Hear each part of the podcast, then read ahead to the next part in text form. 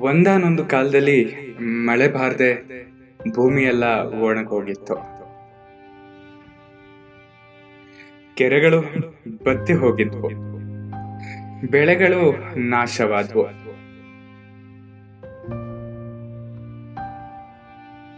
ಎರಡು ಕಪ್ಪೆಗಳು ಮಾತ್ರ ಒಂದು ಬಾವಿಯಲ್ಲಿ ವಾಸವಾಗಿದ್ವು. ಆ ಬಾವಿ ಕೂಡ ಬತ್ತಿ ಹೋಗಿದ್ರಿಂದ ಆ ಕಪ್ಪೆಗಳು ಬೇರೆ ಬಾವಿಯನ್ನ ಹುಡುಕ್ಬೇಕು ಅಂತ ಹೊರಡ್ತವೆ. ಎರಡು ಕಪ್ಪೆಗಳು ನಡೆದು ನಡೆದು ಸಾಕಾಗಿ ಒಂದು ಕಡೆ ಆಳವಾದ ಬಾವಿಯ ಹತ್ರ ಬರ್ತಾರೆ.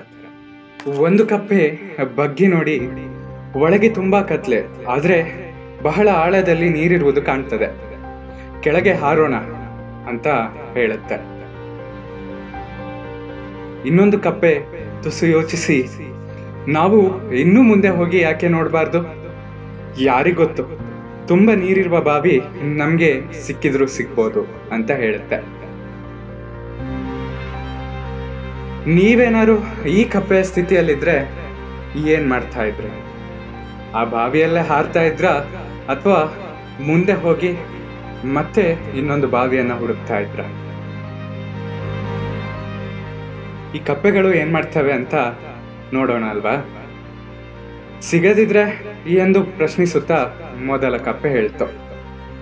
ಏನೋಪ್ಪ, ಈ ಬಾವಿಯೊಳಗಿನ ಕತ್ತಲೆಗೆ ನನಗೆ ಹೆದರಿಕೆ ಆಗುತ್ತೆ. ಒಂದು ವೇಳೆ ನಾವು ಈ ಆಳವಾದ ಬಾವಿಯೊಳಗೆ ಇಳಿದೆವು ಎಂದಿಟ್ಕೊಳ್ಳೋಣ. ಇದರ ನೀರು ಬತ್ತಿದ್ರೆ ಏನ್ ಮಾಡೋದು? ಆಗ ಒಳಗೆ ಉಳಿಯಕ್ಕೂ ಆಗೋದಿಲ್ಲ ಹೊರಗೆ ಬರಕ್ಕೂ ಆಗೋದಿಲ್ಲ, ಅಲ್ವಾ? ಅಂತ ಹೇಳ್ತು. ಕಪ್ಪೆಗಳು ಧೈರ್ಯ ಮಾಡಿ ಮುಂದೆ ಹೋದ್ವು. ಅವುಗಳ ಅದೃಷ್ಟಕ್ಕೆ ಸರಿಯಾಗಿ ತುಂಬಾ ನೀರಿರುವ ಬಾವಿಯೇ ಸಿಕ್ತು.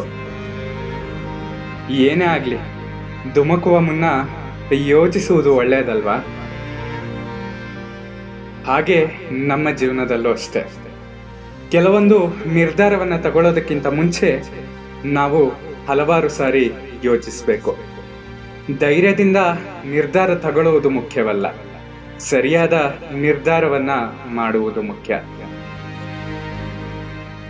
ಎಲ್ಲರಿಗೂ ಧನ್ಯವಾದ. ಸದಾ ಕೇಳ್ತಾ ಇರಿ ಅವಿಭಾಜಿತ ಪಾಡ್ಕಾಸ್ಟ್ ನಾನು ಸಂಕೇತ್ ಭಟ್